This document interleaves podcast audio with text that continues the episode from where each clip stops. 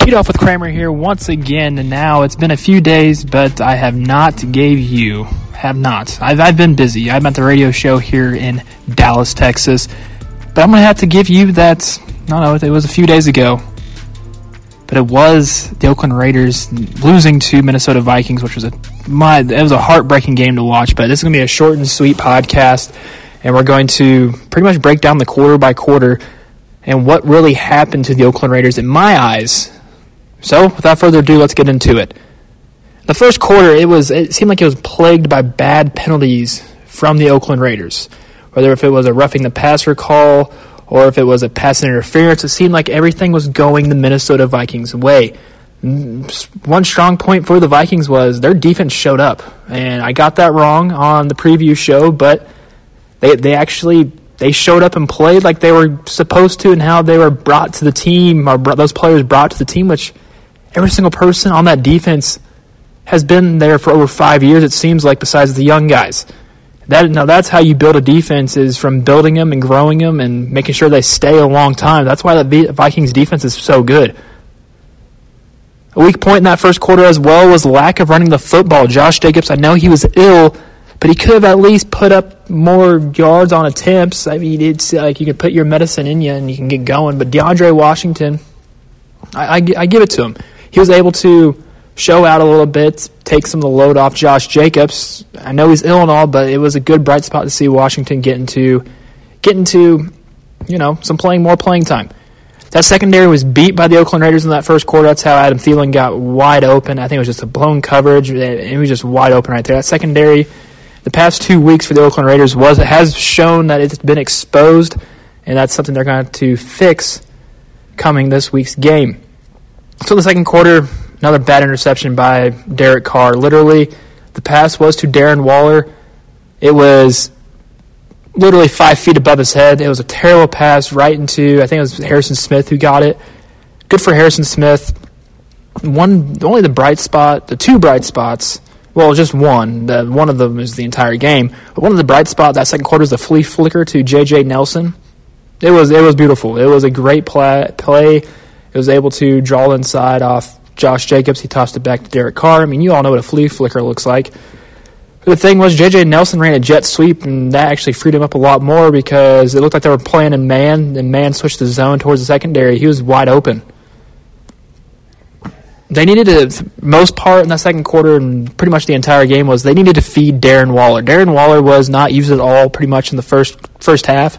There was that drive towards the end of the second, uh, towards the end of the second quarter into halftime where it was like a third and 10 and Waller was wide open just right off his fingertips and was able to get that wasn't able to get that first down.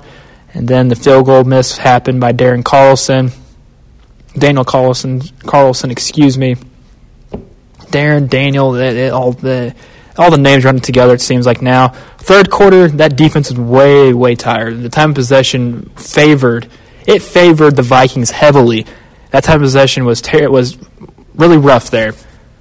That was pretty much the third quarter in a nutshell. The fourth quarter, the run defense was exposed by the Vikings heavily. Dalvin Cook, I give it to you. You were my edge last week with, the preview wise. He showed he showed why I gave him the edge. It, it was ridiculous. Dalvin Cook's a really good running back. Was it three weeks in a row over 100 rushing yards? It's going to be four weeks. It's going to be five weeks. I, I bet this guy this cat can do 100 yards weekly. So overall, it was not a good not a good score by the Oakland Raiders. Injuries and illness plagued them. Trent Brown had to set out a few. Vontaze Burfict had to come out. They thought he had a concussion. It wasn't. I don't think it was a concussion. It was a, it was an arm injury. Marquel Lee, Josh Jacobs was ill. I believe they said Richie Incognito was ill as well, but he played the full game. Kolton Miller it just it was not a very good healthy day on Sunday against the Vikings. The first three drives were really not good at all. If you want to talk about the very first uh, first quarter, only 21 yards for the first three drives. The two drives after that, though, 124 yards. What happened there? Once again, time possession battle was not great.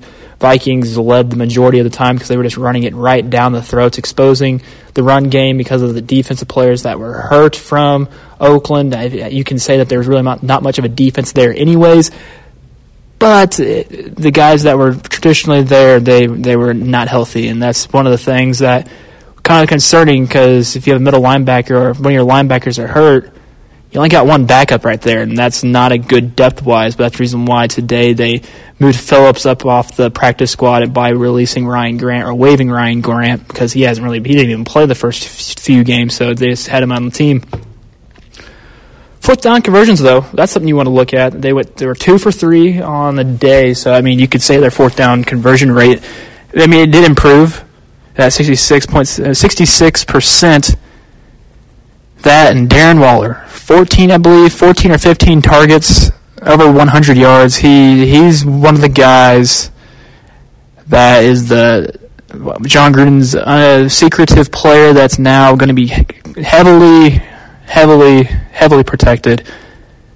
And he's going to be guarded 100% now through here on games out. Whether if it's going to be a, a zone coverage, they're going to zone him more. I mean, he's six yards. I mean, he can get that first down easily. He's probably the next Jason Witten to come around. He's just going to go out and go at to the playoff and take a little out route and get the ball six, seven yards. The thing with Darren Waller is he's able to get down that field even quicker and bring in more yards that way. So that's that's a that's a positive right there for Darren Waller. And that's going to also free up some of the, the other guys. Derek Carr, he's a, we all know he's a quick hitter. Gets rid of the ball. His average is like I think six yards per attempt, which that's one of the lowest in the league. But hey, if, every, if that's going to be six yards, it's going to take you two plays, get a first down. Keep doing that. You'll end up in the end zone. It may take you a while, but I mean, that's how you you want to win the clock. You want to win the time of time of possession battle, and you also want to win the first downs battle because that's how you win football games. Darren Waller's covered. That means you see a Tyrell Williams or Hunter Renfrow, J.J. Nelson. They're going to be wide open. So it, I see some improvements here from this game. The run game is still there. It was just once again the with the score all the way up.